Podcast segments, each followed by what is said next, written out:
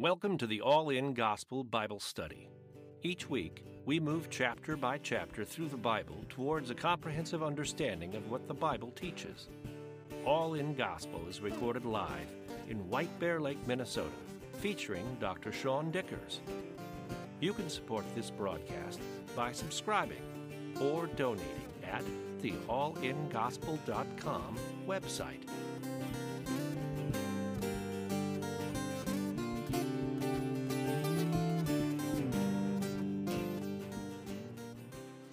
Right, so uh, we're in 1 Kings chapter 16, if you want to click your Bibles there.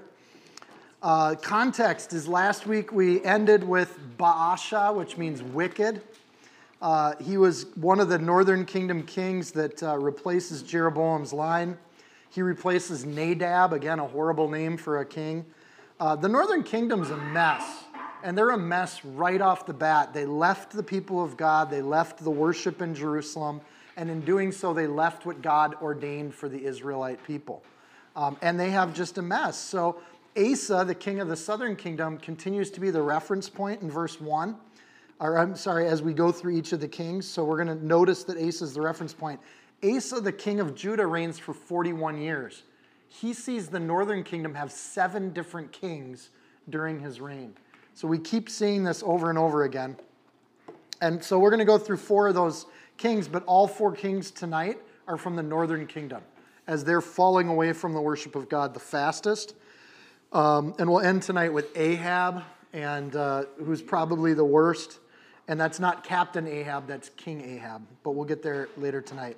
Verse 1 Then the word of the Lord came to Jehu, the son of Hanani, uh, against Baasha, saying, Insomuch as I lifted you out of the dust and made you the ruler over my people Israel, and you've walked in the way of Jeroboam, and you've made my people of people Israel sin, and have made my people Israel sin, to provoke me to anger with their sins, surely I'll take away the posterity of Baasha and the posterity of his house, and I'll make your house like the house of Jeroboam, the son of Nebat and the dogs shall eat whoever belongs to Baasha and dies in the city, and the birds of the air shall eat whoever dies in the fields. Now, the rest of the acts of Baasha, what he did and his might, are they not written in the book of the Chronicles of the Kings of Israel? So Baasha rested with his fathers and was buried in Tirzah. And then Elah, his son, reigned in his place. And also the word of the Lord came to the prophet Jehu, the son of Hanani, against Baasha and his house because of all the evil that he did in the sight of the Lord, provoking him to anger with the work of his hands, and in being like the house of Jeroboam because he killed them. So, again, when we're looking at the book of Kings, we're looking at the spiritual history of Israel what they did right, what they did wrong. Imagine a group of little Levite scribes hanging out in Babylon trying to say, How did we get from the glory of David and Solomon to being basically slave immigrant people in Babylon? How did this happen?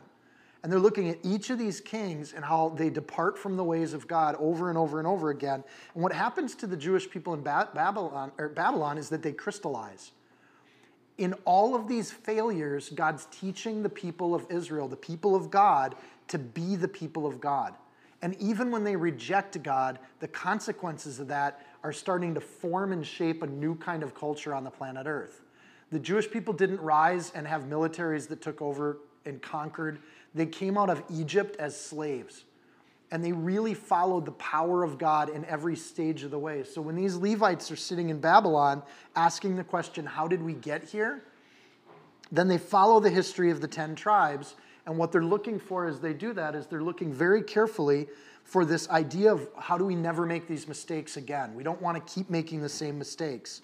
So Jehu is this prophet that shows up. In the Hebrew, the word Jehu means Jehovah is He, and he gets a word from God and records it in the temple records, and then he delivers it.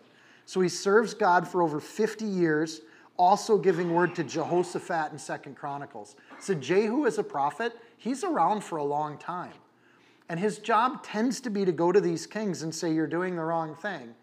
But what he does when he does that, every time a prophet was going to give a prophecy, or when it says, Then the word of the Lord came, verse 1, that's code that we're seeing for something that gets recorded with the scribes at the temple. So Jehu, if he's still following Yahweh, would go down and say, I've gotten a word from the Lord, and he's going to do two things with that word. He's going to write it down and hand it to the scribes at the temple for record keeping, and then he's going to go deliver that message to the people of God. And we don't know what order they would do those two things in, but a prophet of God had to put his word on record. I think this is important because it distinguishes what a prophet is in the Bible versus what some people call a prophet today. There was a huge amount of accountability with the prophet in the Old Testament. Because they had to write it down and go to the scribe records, if they got it wrong and they were still alive, they were killed. That's how accountable they were. If they got it wrong and it was after their natural lifespan, all of the records in the temple having to do with that prophet would be destroyed and thrown out. So when these prophets went to these kings, not only did they risk their own life and the fact that that king might not like them, but they risked their life in that what if I'm wrong? What if that wasn't God talking to me? Right? So they had to be absolutely sure that God gave them a word. And we see through generations that does, this doesn't happen that much. And I think sometimes in the church today, we think that God's going to speak in that clear of a way to every single Christian all of the time. And the New Testament does promise that the Holy Spirit and the Word of God and the fellowship of the saints will instruct and guide us through our life.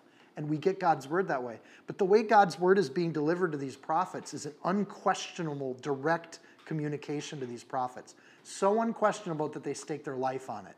Because if you're going to walk up to Baasha and say, You're a sinner and God's going to take away your house, you're not going to be popular with that king.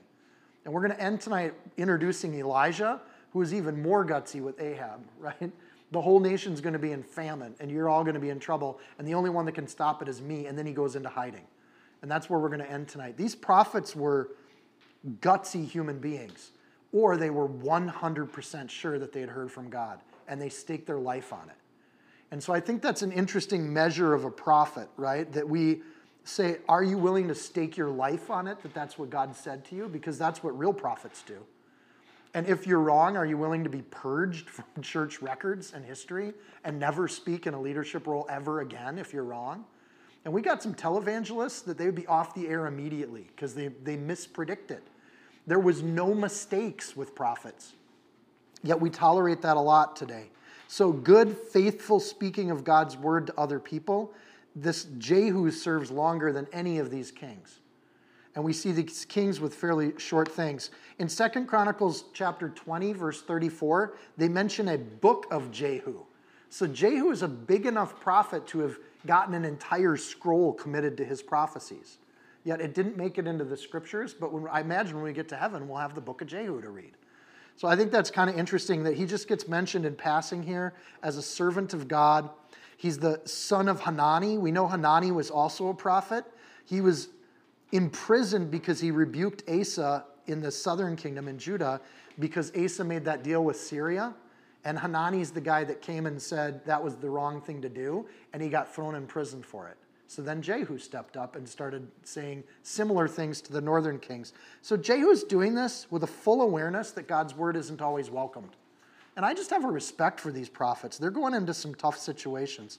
So you got all those Levites in Babylon hanging out in the temple, they pull out this old scroll called the Book of Jehu, and they start reading it alongside the records of the kings in the Book of Chronicles, the Chronicles of the kings of Israel, and they start pairing the two things up. And so, what we get in verses 1 through 7 is one of those pairings. Here's the record from Chronicles. Here's this Baasha did all these bad things. And here's the warning he got from Jehu. And they take the script from the book of Jehu and they put it together, and we get the book of Kings. And we've seen a lot of that. But what's going on in Babylon is these scribes are pairing up the way these people led and the prophecies they were getting from the prophets, and they came to this great conclusion. Every time the people of God depart from God's will and God's word, consequences followed. Every time they revived and regenerated back to God's word, God blessed the kingdom. And they saw this kind of downward moving line graph that bounces up and down, and the bouncing's in perfect correlation with the degree to which they kept God's word. And so they record it, and it becomes the book of Kings. I just thought it was an interesting way to look at this. And I can't wait to get to heaven because a lot of these prophets that get passing mention in Kings, we're going to be able to, I think God's kept those records. And we're going to be able to see that there was so many more prophecies with this Old Testament Israel that we get to unpack and say, wow, God warned these people over and over and over again. But with all those warnings, they just rejected it. How could that be possible? Here's how it's possible look around the world we live in today. We have so many more prophecies in the Word of God today, and so many more people on the planet completely ignoring them. Because at the end of the day, it's a spiritual battle. It's not about an intellect. It's about if people want to follow the God of the universe or if they don't. So God warns them, He warns them again. And I think those little Levites sitting in Babylon were like, man, we really blew it. And God warned us at every single step. He warned us over and over and over again. Look at the mercy of our God. Look at the patience of our God. And that we're sitting in Babylon right now because we deserve it. And I think it ultimately, when we see God in judgment, He's, we're always going to be at the point where it's perfect judgment. It's just judgment. It makes sense to be judged because God gave us every opportunity to not go down that path. So Baasha was evil. We saw that last week. He had a warning, then he has a consequence. And those Levites in Babylon are like, man, we missed all of this. And it was all in the temple records. We should have seen this. We should have turned around. Our God is just. And I think, if anything, as we go through all these kings, that's part of what we see. So, the record of the kings of Israel is that they were told by God, guided by God, and then ignored God over and over and over again. And I think sometimes God's prophets remind the people of God's word, and people just ignore what God's word says. And I don't think it's any different today than it was then. Let's not judge Israel unfairly in the sense that that happened. So, um,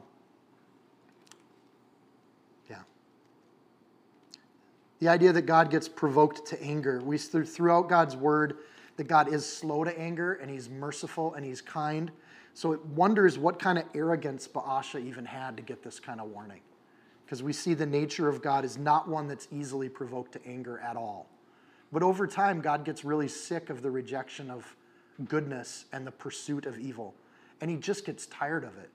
And the thing God does that I think is the greatest punishment he can give Israel is he just lifts his hand and says, you know what, if you want to follow after other gods, let's see how they treat you. Let's see what kind of blessing that puts in your life. And I don't think that's changed at all. We still serve that God that says, you know what, if you really want to go after the world, go after the world and see what it gives you. And he'll, he'll allow a season for that to happen over time. In the 26th year of Asa, I'm in verse 8. In the 26th year of Asa, king of Judah, Elah, the son of Baasha, became king over Israel. He reigned two years in Tirzah. And now his servant Zimri, commander of half his chariots, conspired against him as he was in Tirzah drinking himself drunk. Frankly, I just love the phrase drinking yourself drunk, right? It seems like an, a, a creative way to put that. In the house of Arza, steward of his house in Tirzah. And Zimri went in and struck him and killed him in the 27th year of Asa, the king of Judah, and he and reigned in his place. Then it came to pass when he began to reign, as soon as he was seated on his throne. So this guy goes in, head of one of the generals of the army, head of the chariots, goes in, kills the king, moves the body, and sits on the throne. Like this is this is just brutal, right? Then it came to pass when he began to reign, as soon as he was seated on the throne, that he killed all of the household of Baasha. He did not leave one male, neither of his relatives nor of his friends he killed all the male friends of the house of Baasha. This is what the pagan world did. This is what God didn't want Israel to be like, right? There's supposed to be peaceful transitions of power, but at this point, we see it looks just like the Gentile world. You take over, you kill everybody. Then, thus, Zimri destroyed all of the household of Baasha according to the word of the Lord. That's that connection those Levites are making in Babylon. God said it, and then he did it. He said it, then he did it. And the repetition of this, if you get anything out of Kings, God says it and then he does it. And what we're learning is God is faithful to his word. If he says he's going to do it, it happens. In which he spoke against Baasha and Jehu the prophet for all the sins of Baasha and the sins of Elah his son, by which they had sinned and by which they made Israel sin, in provoking the Lord God of Israel to anger with their idols. It's that they're seeking after the idols. Now, the rest of the acts of Elah and all that he did, are they not written in the book of the Chronicles of the Kings of Israel? If you want to learn more, go read Chronicles, which we'll get to. God allows Zimri, and the word Zimri there um, um, in the Hebrew means music. uh, to kill Baasha, which means wickedness. Um, he's a general, there's a military coup. We kind of went through that. David is singled out because he didn't destroy Saul's family. Remember that?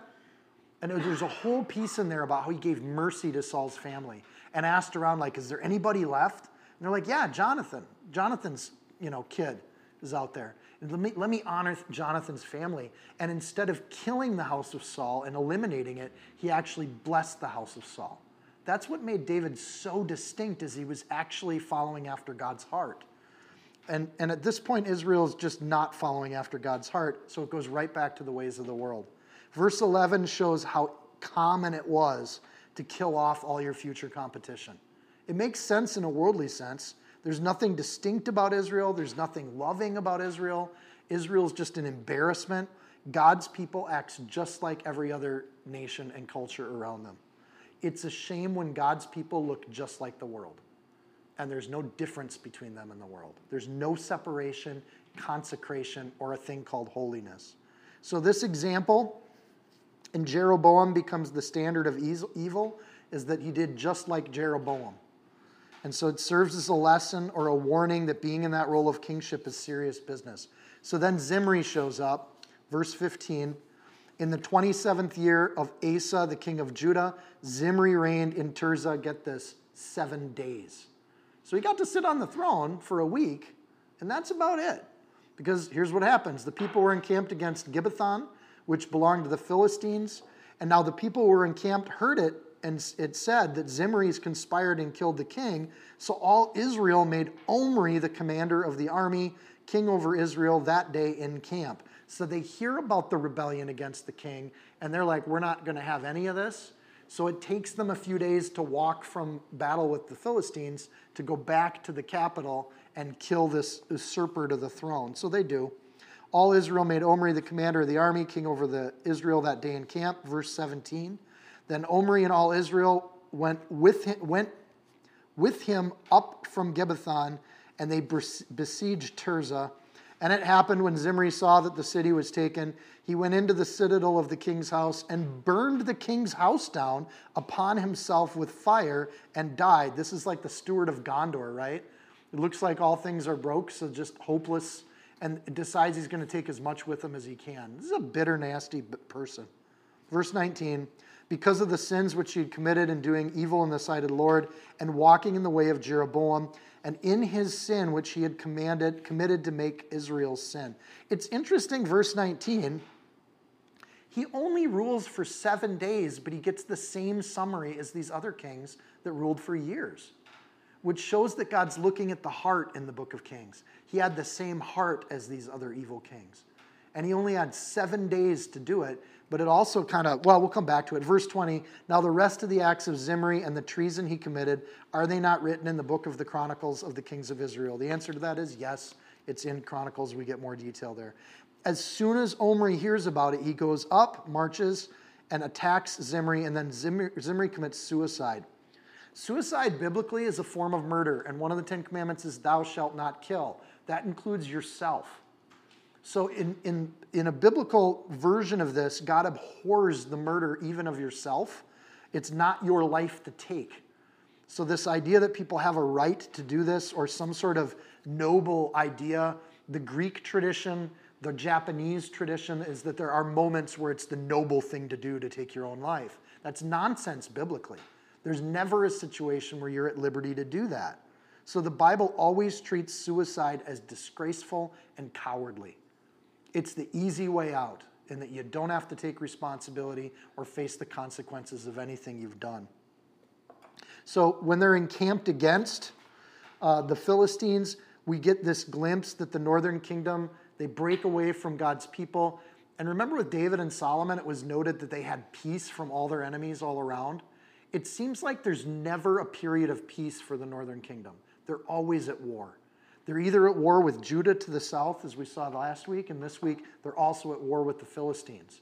So there's this idea that I think when we're far from God, we're constantly encamped and embattled and, and at war and in conflict. And that spiritual image is there. That when you're close to God, there's a peace that comes with that. But when you're straying from God or you're diving into sin like the northern kingdom was, there's just this constant battle to be fought.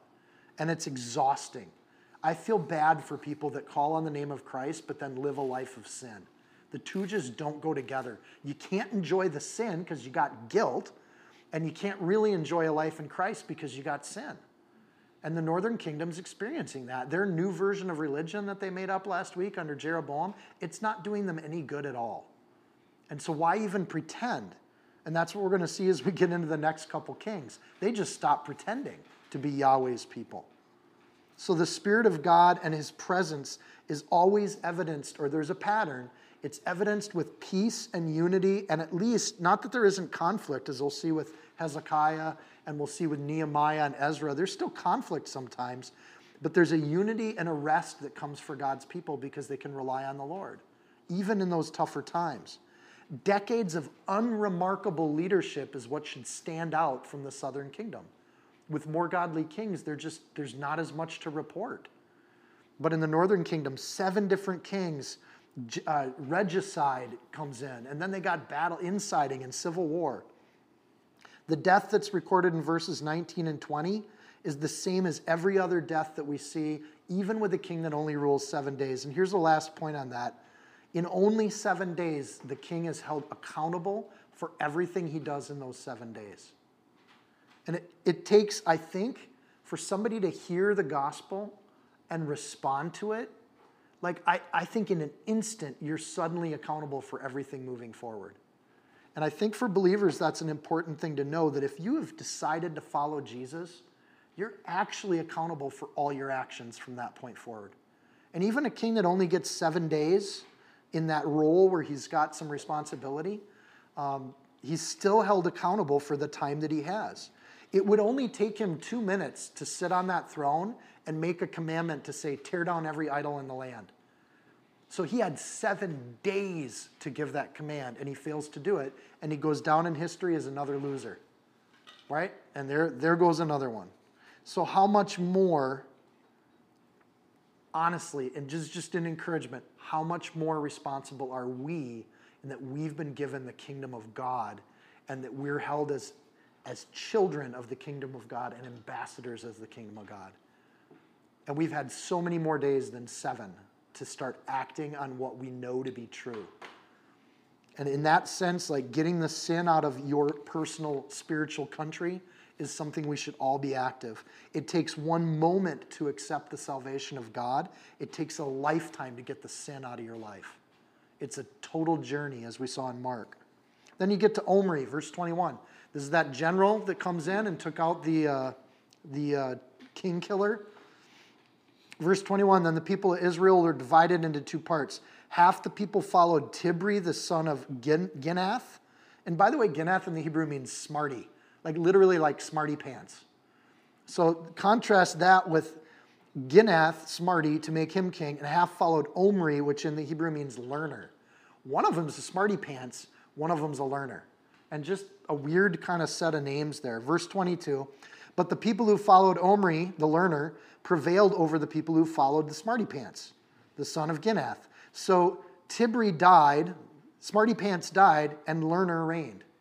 And God raises him up to the kingship. In the 31st year of King Asa, the king of Judah, Omri became king over Israel and reigned for 12 years. Six years he reigned in Tirzah, and then he bought the hill of Samaria from Shemer for two talents of silver. That's a lot of money.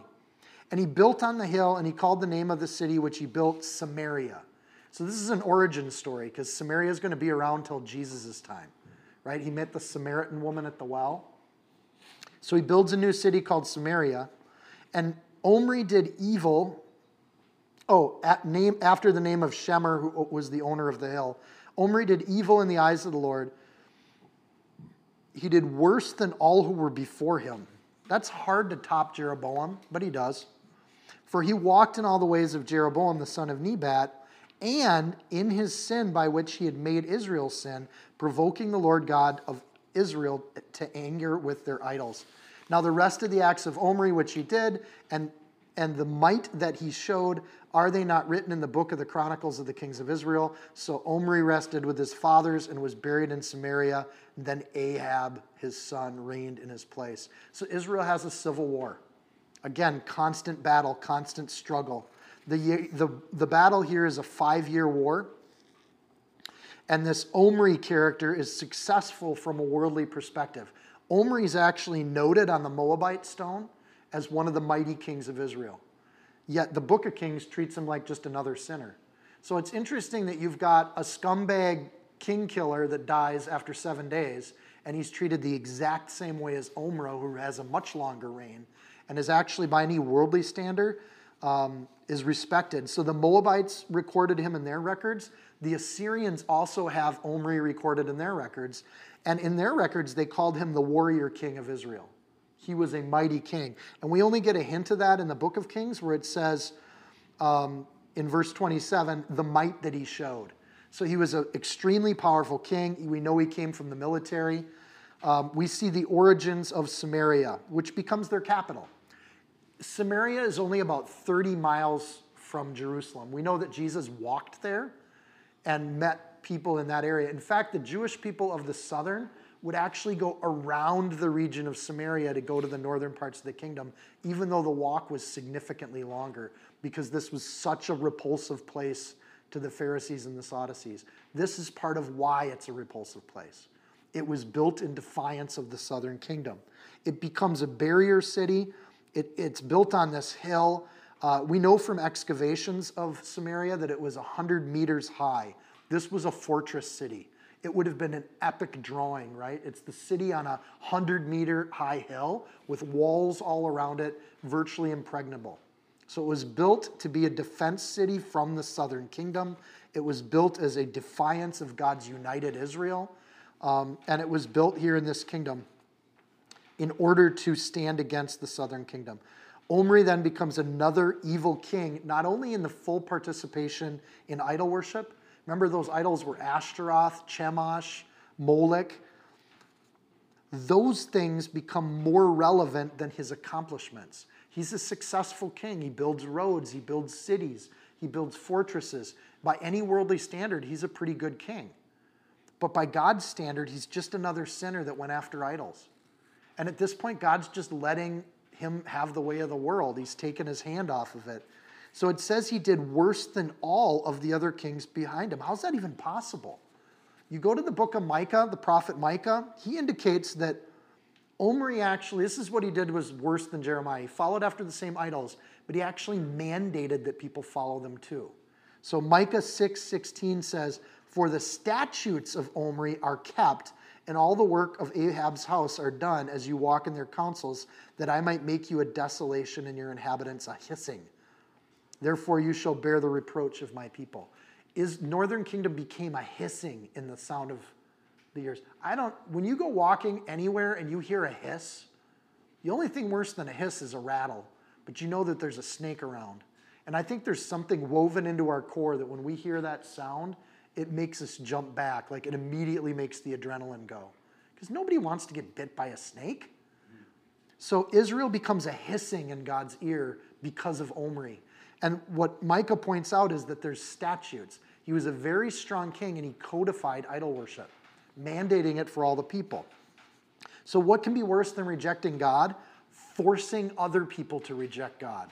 And that's where Omri becomes, that's where the northern kingdom takes another step away from the Lord. So, Jeroboam just set up false worship that pretended to be Yahweh worship. And then these idols start to come in and they get worshiped alongside it. But then the next thing you know, people are being mandated to worship other gods. So we see that Israel is uniquely has no interest in puffing up their own history. And I think this is an important part about the histories of Israel. Unique to all ancient records, the Bible becomes one of the most reliable ancient records because the authors don't seem to have any interest in puffing up their leaders of, of old. You read Greek histories, their leaders were almost demigods, right? You read Roman histories, their leaders are, you know, were, were puffed up to be deified. You read Jewish histories, and it's like, here's another scumbag that failed even worse than the other scumbag. They don't seem to have any interest in puffing up their history. And that becomes a really interesting historical document. The reason they don't puff up their history is because the entire culture of the Jewish people is to glorify and magnify God. And humans aren't that important. And if you want to understand how the world works truthfully, you understand that God is good to those that follow him, and there's curses that go with not following him. So they're happy to point out the curses. They only point out the truth and the faithfulness of God when they do. Where other nations and cultures are trying to puff up their culture, so they puff up the people that establish that culture. So even powerful, quote unquote, successful leaders like Omri, they get the same shellacking in history based on their holiness, not based on their accomplishments. The other piece is codified into the law of God is you shall not bear false witness. So part of the Jewish culture is that they're sinning if they record a history that's inaccurate. So the Jewish historians do everything they can do to get it right. This is truly unique in ancient texts. You can't read any other ancient text and trust it in the same kind of way because these people would be dooming themselves to hell if they told a false history. So you get these really honest portrayals of these kings. And that's why the Bible, I think, continues to this day to be one of the most reliable historical texts that we have. Multiple authors telling us the same narrative throughout history. Then we get to Ahab. Ahab's the worst. He resembles his father. That's what the name Ahab means. I resemble my father. And he follows in his tread. So, in the 38th year of Asa, king of Judah, Ahab the son of Omri became king over Israel, and Ahab the son of Omri reigned over Israel in Samaria for 22 years. Now Ahab the son of Omri did evil in the sight of the Lord. Notice they've said three, three times Ahab the son of Omri. So resembling my father, the son of learning, resembling his father, the son of learning. So we just see that kind of repetition that's there. He did evil in the sight of the Lord, which is all that matters to the writers of Kings. Did they do good or did they not do good? Again, more than all who were before him. So, how do you get even worse than Jeroboam and even worse than Omri? First of all, he keeps, we saw from Micah, Ahab kept all of the laws that Omri passed. And he enforced this mandatory worship of false gods. And then in verse 31, and it came to pass as though it had been a trivial thing for him to walk in the sins of Jeroboam, the son of Nebat, that he took as a wife Jezebel, the daughter of Ethbaal, king of the Sidonians, and he went and served Baal and worshipped him. And then he set up an altar for Baal in the temple of Baal, which he had built in Samaria. And Ahab made a wooden image. Ahab did more to provoke the Lord God of Israel to anger than all the kings who were before him. That's Ahab. He's notable in three big sins. One sin, idol worship. Second sin, Jezebel. Third sin, he rebuilds Jericho, which is coming up. So he defies God. So much more than just allowing idol worship and even telling people to go to idol worship. Not only does he do that, but he introduces this god Baal into the Israelite community. Baal's really worse than the other gods in that Baal is the claims to be the god of all those other gods. There were the Baals, which were like the whole pantheon. So there's a Baal of this and a Baal of that. And then there was the Baal, who is over all those other gods. Baal is one of the only gods that claims to be the King of Kings and the Lord of Lords. Baal claims to be God of all gods, direct defiance of Yahweh, taking the role of Yahweh, challenging it. So, how do they write this up? frankly, there's a lot of humor here. In the darkest times of Israel, the writers record it in a way that I think is hilarious. Most historians believe Jezebel's name was not Jezebel, it was Jezebel, just like her dad, right? So it is likely that they changed the spelling of Jezebel in the Bible to read Jezebel because changing that one letter from Jezebel to Jezebel has a great effect. Um, Jezebel or Jezebel in the language of the day would have been one who shouts at Baal. So it would have been a, like a jez would be a noise they would make in Baalic rituals. And so they believe Jez Baal is the noise you would make at these, res, these rituals for Baal. By changing a single letter, they turn her name into the Hebrew meaning poop woman. So she literally, the word they're using when they change it to Jezebel is is changing the ritual calling from Baal, which is likely her real name, into the word for feces or poop or poop woman. And they change this term and they call her that through the whole Bible. She's poop woman. And I think that's, I don't know why, but I think that's a, one of the indicators of God's people is we can laugh even at horrible leaders. And there is a certain joy to God's people that we can just recognize an idiot when we see one. And there's that idea of they don't get too worked up about it, they don't get too angry about it, they just call her poop woman. And everybody knows what they're talking about. And we see sometimes God's people use fairly vulgar language. This is not a friendly term. In fact, I'm using friendly language to keep it PG 13. It's actually the word that we would call a swear word. That's what they called this woman. So it's not the first time we've seen a slight spelling change in the Hebrew to make it into a derogatory Hebrew name. We've seen that a few times now. Godly people tend to make humor at really horrible situations because what else can you do but laugh? And sometimes that's just the way to handle some of these things. So, the name Ethbaal, her dad's name, means to be with Baal. So, literally, when they say Jezebel, the daughter of Ethbaal, they're saying poop is what comes from being with Baal. And they change the whole phrase. You want to hang out with Baal, you turn your life into poop. I, like, I don't know why, but I think that's really cute. I have a, I have a sense of humor. So, in marrying Jezebel, and, and, and, saying that swear word every time we say Jezebel. In marrying Jezebel and following Baal, they go together in verse 31. There's an and between them. When he marries her, he marries her belief system too. And he ties himself. The biblical view of marriage is when you marry somebody, you become one with that person. You accept who they are and take them into your life. You don't marry someone thinking you're going to change them, essentially. You will grow and change together, but at that point of marriage, you're taking everything they are and you're becoming one with that person. So in marrying Poop Woman, he becomes Poop Man. And the two of them rule together Poop Man and Poop Woman. Chronicles tells us a lot more about Jezebel and Ahab. Jezebel's a cruel, harsh, mean human being. She's vindictive, she keeps a record of wrongs, and she actively attacks the people of God in their country. So it's gone way past just tolerating other worship. By the time we get to Ahab, they're actively persecuting the people that serve Yahweh. This is how it gets worse. How does it get worse from Jeroboam? Just permitting sin? Well, it gets worse when you start mandating sin. It gets even worse when you start persecuting God's people. It gets even worse when you marry Poop Woman.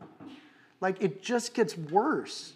Ahab is largely given over to her force of will, and ultimately she reigns in nor- the northern kingdom in the time of Ahab. Ahab's seen as a weak leader. His dad was a strong leader, and he was a weak leader. And in taking Jezebel into the house, he also marries a foreign woman. Israelite kings weren't supposed to marry non Hebrews. So, by marrying the king of the Sidonians, that's a political marriage. They were the most powerful empire in the area by this time, the Sidonians, remember, they were doing trade routes for David and Solomon, bringing tin from Britain all up and down the northern coasts and the, the western coasts of Africa, and they were sailing all the way around by the coasts of India. The Sidonians had a shipping empire that was huge. That's a pretty convenient marriage for a northern king of Israel. So to get Jezebel in there, he gets a spoiled woman, a forceful woman, and somebody who's actually horrible for the nation of Israel because she brings in that Sidonian god named Baal. And Baal's going to be around as a problem for Israel all the way to Babylon. It's a permanent addition to the, the struggles that Israel has. Let me tell you a little bit about Baal. I've introduced some of the other ones. Baal was known as the sky god, he was the Lord of Lords, the King of Kings. That's the titles he claimed. He was an imitator of Yahweh himself claiming all power, all dominion, and all glory. If you worship Baal, you had no room to worship other gods. So it was a monotheistic religion when you served Baal. You could serve the little other Baals that were out there, but ultimately the Baal had all the power and all the strength. So if you want rain, you prayed to Baal. If you want the skies to open up and you want famine to go away in your land, you prayed to Baal because Baal claimed to control the weather. And to control the weather in the ancient world, that was everything. That was food, that was water, that was life. So Baal claimed power, prosperity, money, and life itself under his dominion. And even all the other gods had to bow to Baal. So this is where Baal worship becomes a harsh thing to bring into your country. It was an oppressive religion because to live in a country where the king serves Baal means you have to serve Baal. And ultimately, you serve the government that reigns and serves under Baal. And if you don't do that, you're a threat to the country. So Baal becomes one of the most oppressive religions that the ancient world knows. Chronicles points out all of this too. This empire that grows. Where Jeroboam simply invented false ways to worship and serve Yahweh, at this point, the northern kingdom's given up on Yahweh altogether. Yahweh becomes irrelevant. And this is important as God steps in at this point. Ahab builds a temple for and actively worships Baal, the god. More than just being passive, he actually pursues this. That's an active rejection of Yahweh as superior, and he starts to treat Baal as superior. The world's version of power and wealth becomes superior to Yahweh itself. This is commanding other people to do the same.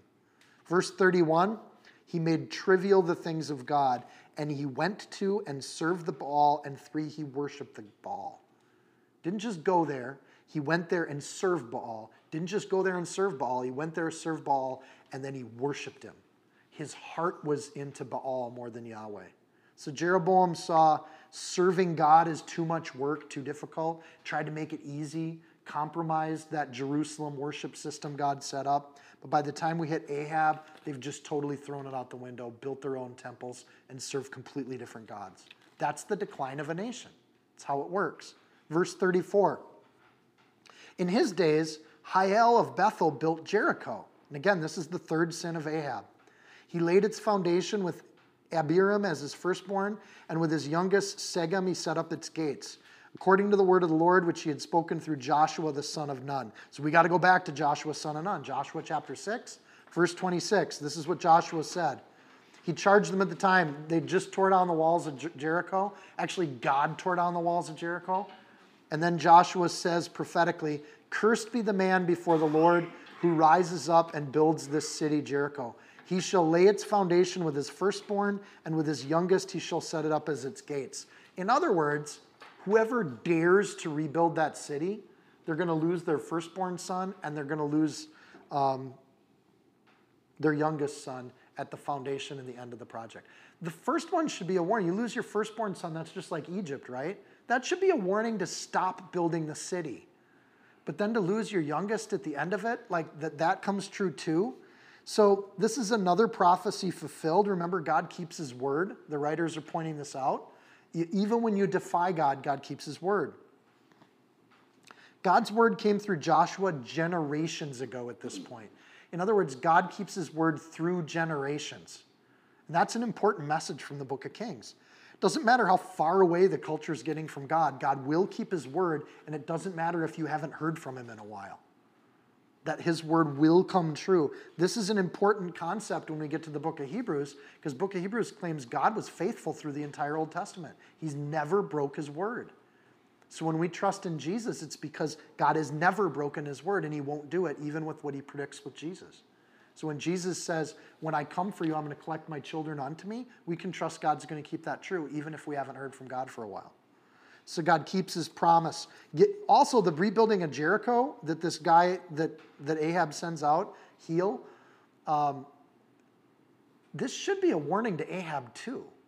Like he should recognize like God's still there and he still keeps his promises, but he doesn't care. The rebuilding of Jer- Jericho is an outright defiance against God, and the guy he sends out willingly gives up his kids. That's terrible. It's almost like Moloch worship. Then you get to 1 Kings chapter 17. We're just going to do the first part and introduce Elijah tonight. And we'll do we'll get into Elijah, which is the next two and a half chapters. Uh, uh, verse 1, chapter 17. And Elijah the Tishbite and of the inhabitants of Gilead said to Ahab, As the Lord God of Israel lives, before whom I stand, there shall not be dew or rain on these years except at my word. Then the word of the Lord came to him, saying, Get away from here, turn eastward, and hide by the brook Cherith, which flows into the Jordan. And it will be that you shall drink from the brook, and I have commanded the ravens to feed you there. So he went and did according to the word of the Lord, for he went and stayed by the brook Cherith, which flows into the Jordan. And the ravens brought him bread and meat in the morning, and bread and meat in the evening, and he drank from the brook. When Elijah is introduced it starts with the word and in verse 1. Do you see that? I think that connection is an important and a hopeful and encouraging thing. No matter how bad it gets, God is still at work. So you get the worst king we've seen in the book of Kings so far, and you get one of the mightiest prophets ever. This is, I, this is bad to me, but when I see the news and you see Christians that get all anxious about the news and how bad it's getting and how sinful it's getting, and I'm just thinking, oh, awesome, because God will respond. There's an and with that. The worse the culture gets, the better God's people get. And notice that Elijah, Elijah doesn't lack for food. He's got to eat it from a bird's mouth, which is a little gross. But God actually provides for his people. And he always provides for his people. Noah stood against his whole culture, and God put him in a boat. Like God always protects and guards his children in these things. So there might be trials, there might be tribulation, there might be persecution that goes with it, but the spiritual peace that God provides sets us up for that. And we're ready for it. So while evil gets stronger, as we've seen in Israel, God's people get bolder. Notice that Elijah is nothing like the judges. He doesn't, we don't have all the sin of the judges. We don't have the, like, there's nothing like Samson in this guy. He's bold, he's certain, he trusts in the word of God, and he proclaims it. This is a gutsy character.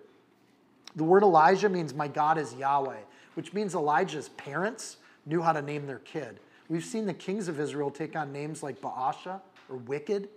Like, not with Elijah's family. Like, they named him, My God is Yahweh. To even say Elijah's name is to proclaim that my God is Yahweh. Think about that in Baal worship Israel, northern Israel. Like, that's gutsy. They don't even want to say his name because to say his name is to proclaim the word of God. Talk about putting the Lord in front. Go to the courthouse, change your name to the Lord, Jesus Christ is my God. And then anybody, people have to talk to you, they have to say, Jesus Christ is my God. Like that would be an identity change. And you'd say, no, no, no, no.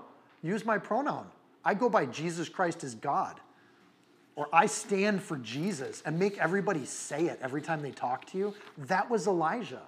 He made everybody say it whenever they talked to him.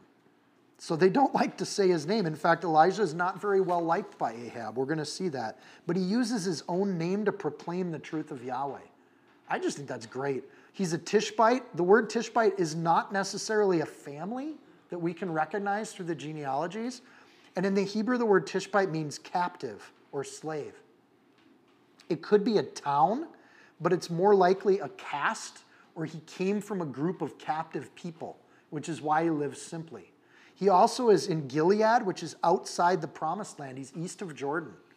So, and this is part of the Manasseh territory. So, um, with the conquest of David and, and Solomon, like this was Israelite territory, but it's not really part of the. Remember the Reuben, Gad, and the half tribe of Manasseh took the land to the east of the Jordan? So this is where Elijah comes from. It's poor, rough, rocky country. It's likely that Elijah was a visual contrast to the wealth of Omri and Ahab. And when you saw Elijah, you didn't see much. You saw kind of a, a scuzzy looking guy that was raised in the hill country, right? You saw Grizzly Adams, but no grizzly bear. Elijah is born into and surrounded by pagans, living with the fire on the hill, the sex in the groves. He's totally immersed in that culture, but he comes from a family that names him, My God is Yahweh. Despite everything around him, this is one guy that's going to stand different.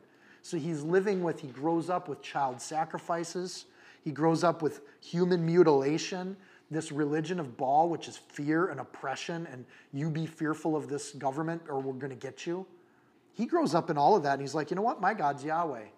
And he becomes a messenger to Ahab. He hears God and he goes before the most evil king that Israel's ever seen and he says, You're going to have famine. That's pretty gutsy. Regardless of how far God's people get, he's going to raise up people like this. And I think that's really good news. Like, that's really exciting for believers. If you believe God's in charge at the end of the day, God doesn't let his promises fail. So, God's people are still in Israel. We're going to find out later. Elijah feels like he's all alone, but actually, God's like, oh, no, no, no, there's a few thousand here that are with you. But those people are passive, they're fearful, they're silent, they're hiding, they're underground because they're scared of what Ahab and Ahab's priests are going to do to them. But all it takes is one godly person to fight the whole system.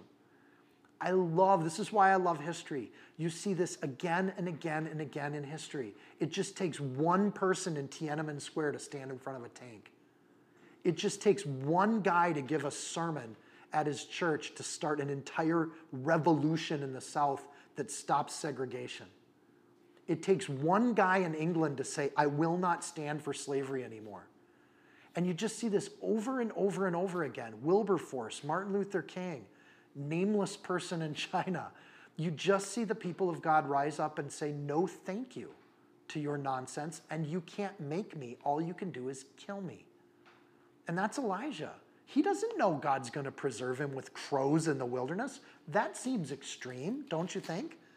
Elijah just step by step does what he's told to do. God tells him to go talk to Ahab. He goes talks to Ahab. It's after he talks to Ahab that he's told how God's going to provide for him. It's so amazing that Elijah goes in without that knowledge. Like he's assuming that's the last day he's going to walk the earth. Try going to tell Ahab that he's against God's will and he's going to have famine. One Elijah plus God outnumbers all of the evil people around. That should give each of us courage. You plus God defeats anything this world can throw at you. And I just, Elijah stands out like that. He could easily have stayed home like all the other people serving and worshiping Yahweh. He could have watched TV. He could have got a new streaming service, you know, Up Faith and Family. He could have done a food drive on the weekend, or he could have just, you know, bottled some water for himself. He could have done any of those things, but he didn't. He chose to go right to the king and say, You are in sin. The truth is that we serve an almighty God that can change a culture, that can move a mountain, that can make the river stop and the seas part. And when we lose sight of how big our God is, we become fearful of what other humans can do to us. Instead of bold, we become chickens. But we serve a God, and, and to be introduced to Elijah in this kind of way is to note that sometimes God raises up people with such conviction that they'll do anything but serve what the world has to offer. And they'll stand apart and be consecrated. And they speak truth unwaveringly despite the consequences that are a threat. Oh, I don't want to do that. I might get in trouble. Then you get Elijah's like, I'm going to go make some trouble. And we do it with a certain amount of joy. And we see what happens next. And the writer of Kings takes a lot of time to talk about Elijah. Despite that this is a record of kings, it's also a record of these prophets that showed up.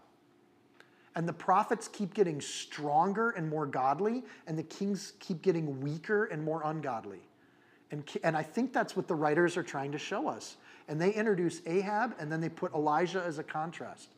Baasha and Jehu is the contrast.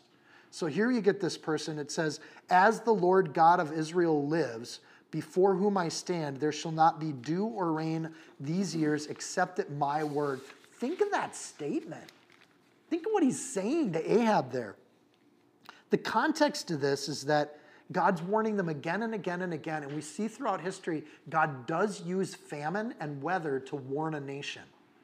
And when you see the famine and the weather get wacky, sometimes that's God regardless of what the world is saying it is, sometimes God uses that to warn a country. So Elijah's just there to make sure that they make the connection. You're about to go through famine, Ahab, and I'm here to tell you, as the Lord lives, he's not a dead God. And that's what Ahab was doing. He was saying this Yahweh was less powerful than Baal. But as the Lord lives, you're about to have famine. Elijah's just helping to make the connection. We see nations that when they leave God, they're in constant conflict. And, I, and I, I'm not doing justice to kings if I don't point this out. America's been in constant conflict since Iraq. We've been in 30 years of constant conflict with other nations. And part of that goes hand in hand with the fact that as a nation, we've departed the service of Yahweh and become serving ourselves. And there's a danger to that as a country. God's people are bold enough to remember and warn people of these things. Jeremiah 29 17, thus says the Lord of hosts, Behold, I will send on them the sword, the famine, the pestilence, and I will make them like rotten figs that can't be eaten. They are so bad. That's the word of God. There are promised warnings to nations when they go off kilter. He, here, just like in Egypt, God challenges the very gods that are claiming to have more power than Yahweh. When you go through the plagues of Egypt, they match perfectly with the gods of Egypt. If you're going against Baal and Ahab, this goes directly against the power that Baal claims to have. He has power over the sky and the weather. So Elijah comes in and say, "Your your dead god Baal is going to get you're going to get famine, and it's not because Baal doesn't love you. It's because Baal has no power over Yahweh." It doesn't deny that Baal exists either. We should be aware of that. There's no denial of false gods. There is a denial of their power and their ability of what they have power over. So he says, The Lord God of Israel, Yahweh God of Israel, Yahweh Elohim of Israel. Regardless of what people worship, God is still on his throne and he's still faithful. And just because you don't feel God doesn't mean God's not there before whom I stand. I think it's funny because physically speaking, who is Elijah in front of when he says that? Ahab. And he's saying, I don't stand in front of Ahab right now. I stand before the living God, the Lord God of Israel. And he's introducing God into this conversation. And a child of God is always walking in the face of God. If you accepted Christ as your Savior and trying to follow him with your life, you're always in front of God. And that becomes a bigger force in your life than the king you're in front of. For all the wonders that are to come in Elijah's life, this is the first one. It involves no miracle whatsoever at the point of him saying this. The only miracle is that a human being decided to actually listen to God and go bring the message that they're told to bring. At this point in history, that's an absolute miracle. Everything that Elijah is going to do in his life starts with a simple obedience to God's word. He knows God's word and he proclaims it. Everything else to follow starts from that point, and we shouldn't lose sight of that next week. Elijah puts himself in the gap. He risks his own life to proclaim God's word with truth. And I don't see that he's coming in mean or anything like that. It's the writers that play with Jezebel's name. I see him walking up saying, Here's the situation. You're about to have famine, and the only person that can stop your famine is me because the power of God is working through me. That's a bold thing to say, but he's putting himself in the gap if all of Israel thinks Yahweh is an old dead God, but Elijah says he's alive right now, presently, and he's working through me, that's to say, I stand before God and his power is about to exert itself. Get ready, Ahab. This is one of your final warnings. Get ready, Israel. This is one of your final warnings. Northern Israel is going to, to be absolutely eradicated. And this is part of why they're going to be eradicated. It's what the writers of Kings are trying to show us. God doesn't punish before he warns, there's a justice to God. The power of God, then, is something that makes most people fail physically. So for Elijah to say, I stand before a mighty God, that's quite a claim, too, right? Because we've seen, histor- like in the Bible, we've seen that knees tremble, we've seen bodily fluids get released. Like the average sinner can't stand in the face of a powerful, almighty God. It doesn't happen that way. So when Elijah says, I stand before God, that's making a claim that he's up there with Moses. Because Moses was able to stand before God. Actually, Moses often fell on his face before God. But Elijah says, I stand before God. That's a huge claim. The highest title that a humble servant can ever claim is that as humble as we are before an almighty God, we actually can stand before him. And Christians, we're called to even greater. We're called to go boldly before the throne of God because we know that we can trust in Christ Jesus to protect us. We have nothing to fear in the face of this almighty, all powerful, all holy God. And this is pre Jesus. Elijah's making that kind of claim. Hebrews 4:16 let us come boldly to the throne of grace that we can obtain mercy and find grace to help in the time of need. When God accepts us, we can stand before him. Elijah says, Accept at my word. He claims that the authority that he's speaking for is God's authority, and this is totally unique that he says, Accept at my word. This is totally the first time we've seen this in the Bible. No other servant of God has claimed that he's going to speak for God. Even Moses said, This is what God said. Moses didn't claim his own word had any authority whatsoever, but Elijah does. He speaks with that kind of authority. This is interesting. Jesus asks his disciples, Who do the people think I am? Matthew 16, 13. Who do men say that I am, the Son of Man? Who does say that I, the Son of Man, am? So they said, some say John the Baptist, some Elijah, others Jeremiah, or one of the prophets. Why did they use Elijah there? Because Elijah and John the Baptist had something very similar. They both dressed like they were not very fashionable people. They both hung out in the wilderness, and they both spoke the word of God with total boldness and authority. So when they hear Jesus teaching with authority, the people were going, maybe this is Elijah reborn. Maybe Eli- the spirit of Elijah is back with us because he teaches like he speaks for God. And Jesus spoke for God a lot because he was God. So people read that and they see how Elijah speaks in this single sentence. And we see something really distinct in Elijah and that he claims to speak for God.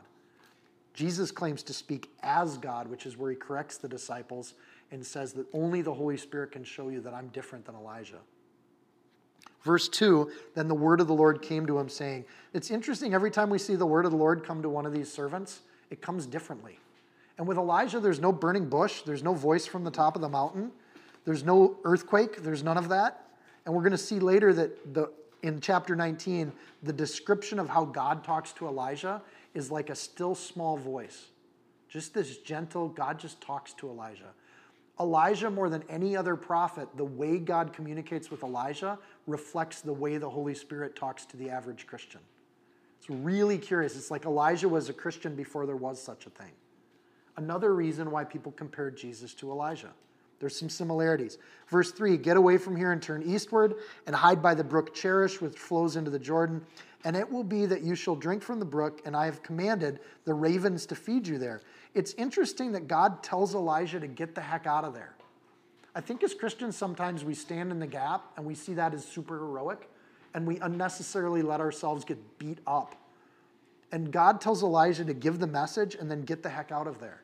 And that's just as holy if you're listening to God, then give the message and stay there for the consequences. Which is why it's so important that every Christian build that relationship with God to where we're following what he says with fidelity. Because he doesn't tell everybody to act the same way in the same place, in the same situations. God directs his church with different people doing different things. And in this instance, he doesn't stick around like Moses was supposed to. He's told to get the heck out of there. Here's what's funny here, too. He gives the warning to Ahab about the famine, and now Ahab can't find him anywhere. Like, if he's the only one that can stop the famine and Ahab can't find him, that creates an interesting dilemma for Ahab. Like, the only way that he can stop this is to get Elijah to say something, and then he has got to go find him. So he goes into hiding. And I think that's great. Sometimes we back off as believers, sometimes we give people time. The long game is the one that God plays with people's hearts. Ahab's got a super hard heart. It needs to get softened with a little famine. Right? His kingship, his God needs to be brought into question. And that's going to take years of famine for Ahab's heart to crack a little bit, if it's even possible to get him, especially with Jezebel, poop woman, on his side, right? So they turn eastward. We get a gl- glimpse that God leads Elijah away from God's people, not towards God's people. Again, this is really different from other people we've seen. And it should tell us how important it is to know what God's calling us to do. Because it seems counterintuitive. You'd think he would go to the southern kingdom of Judah, or he would go towards Jerusalem and the temple, but he doesn't. He goes out to the wilderness. Elijah, following this, shows that Elijah, Elijah, Elijah's agenda is gone. He's just following the king and he's going where God tells him to. So we get a sense that Elijah's expectations are like, I'm going to go wherever you want me to go. And that's where God can use him. There's no marketing plan, there's no Elijah Rocks podcast going on. He doesn't have this how to beat a strategy for how to beat Ahab. He doesn't even stick around to critique Ahab. He just goes where God tells him to go. And sometimes that's humble and away from the fight instead of into the fight. This is just crazy. He hides by the brook Cherith. Uh, the word cher- Cherith means to cut or to separate. God actually gets him away from things. And he's going to drink from the brook of separation. He's going to consecrate or separate himself from God's people for a season. And when he comes back, he comes back with more authority, not less. So there's value here in not getting executed by Ahab. And Ahab starts killing priests of Yahweh. Like he goes after them uh, to the point where even Elijah is like, uh, is this good? But again, this is a, a long game. He says, You shall drink When God makes arrangements for God's people, he provides for God's people. I find that really encouraging. We have nothing to fear. And even to the point where a, a, a raven comes and feeds him. when he says, I've commanded the ravens to feed you there, God's showing authority even over the birds. The provision that God promises is there at the brook Cherith. God doesn't say he'll be provided for anywhere he goes. He has to go to the brook Cherith because the ravens will provide for him there. And that's a particular location. So, what if Elijah went somewhere else? What if he went back to Jerusalem? God makes no promise to provide for him when he leaves God's word. So he has to do the way God says to do it, and he does. So he's going to spend some time in the wilderness. He's going to get provided for there, um, and he's going to hang out. Verse 5 So he went and did according to the word of the Lord, for he went and stayed by the brook Cherith, which flows from the Jordan. That's the miracle. Just a person that follows God's will and puts their own will to the side and does what God tells them to do. And I think God just cherishes these people. The ravens brought him bread and, and meat in the morning and bread and meat in the evening, and he drank from the brook. This is disgusting. I don't know if, but ravens eat dead things, which is not kosher. Ravens are not kosher food. So to eat things from, the, I don't know if you've seen what birds do to things, but they spit it out to their young, and it's a form of kind of vomity, nasty stuff. So this is weird. There's a miracle here, make no question about it we can assume, because he's being told to eat from an unclean bird, that God's allowing him to stay holy under his law. Like the bird takes fresh meat, picks it up, does not eat it, and brings it to Elijah and drops it, which is why it says the Lord commanded the ravens. This is a miracle. So for Elijah to stay clean, he does it in such a God provides for that, but he's got there's nothing in the law that says you can't accept food from a raven. There's just the, the ravens you can't eat them and you can't eat dead things. So these ravens are eating things they don't normally get. Ravens don't normally pick up bread and bring it and drop it off to people. Absolute miracle. They usually eat the bread, if nothing else. So Elijah learns, just like the Israelites in the wilderness, he learns to trust that God will provide for him morning and night. And he's got to eat bird food. And it's not glorious and it's not wonderful. It's a very simple life. God's going to later let the brook dry up and then he's going to redirect Elijah to go somewhere else. So that provision is going to dry up, and part of that is how God redirects his people. That this thing that was sustaining you doesn't do it anymore. Time to move on. So next week we'll come back to this. We'll study Elijah's ministry, but right now we're just going to leave him in the wilderness eating the food of ravens. And that's where Elijah's going to really start his ministry and doing what he does for the Lord. Let's pray. Dear Lord, we just thank you. We thank you that in the direst of times for the northern kingdom that you introduced one of the greatest of prophets. We, we know, we, Lord, that we can too trust in you, that you are ever faithful to your people. Lord, help us to have no fear. Help us to boldly proclaim, joyfully proclaim, and gracefully give the good news of the gospel of Jesus Christ. Lord, we're so happy at what you've provided and what you've offered to us.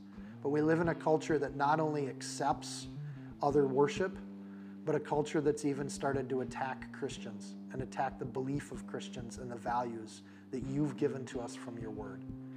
And Lord, we know that um, you can endure those things, and sometimes we get scared, scared to be followers. But Lord, give us a great boldness that we know that you are in control and that there is a tolerance to your patience, Lord, and that we want to be on the right side of things. Lord, give us a great courage when we speak in your name because we do it um, because it's written in your word. And we trust and believe that your word is true for all generations. And not just for Elijah's, but for ours too. Uh, Lord, help us to be joyful. Help us to, even with the worst of people, playfully um, deal with them and have a sense of humor about it all because, Lord, we don't take it too seriously. We know that you're in control and the most powerful schemes of, of humans are, are a, an excuse for you to have some fun with them. So, Lord, help us to be people that trust in your name, that follow you step by step, just like Elijah. Lord, we don't know what the next step is all the time, but we know where you've put us, and you know what us, you have us doing. And help us to just do that faithfully and joyfully. Lord, I pray for a fellowship tonight as we pray together, as we fellowship together. May your Holy Spirit just be among us. May it fill this coffee shop. May we leave here refreshed and renewed for the week. In Jesus' name, amen.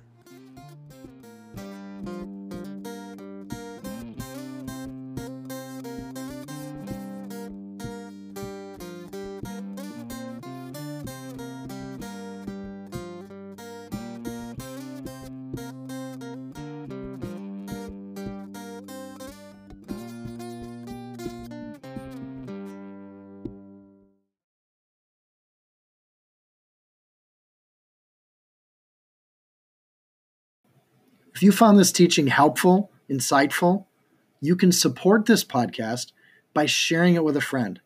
Screenshot it, tag it, post it on your social media.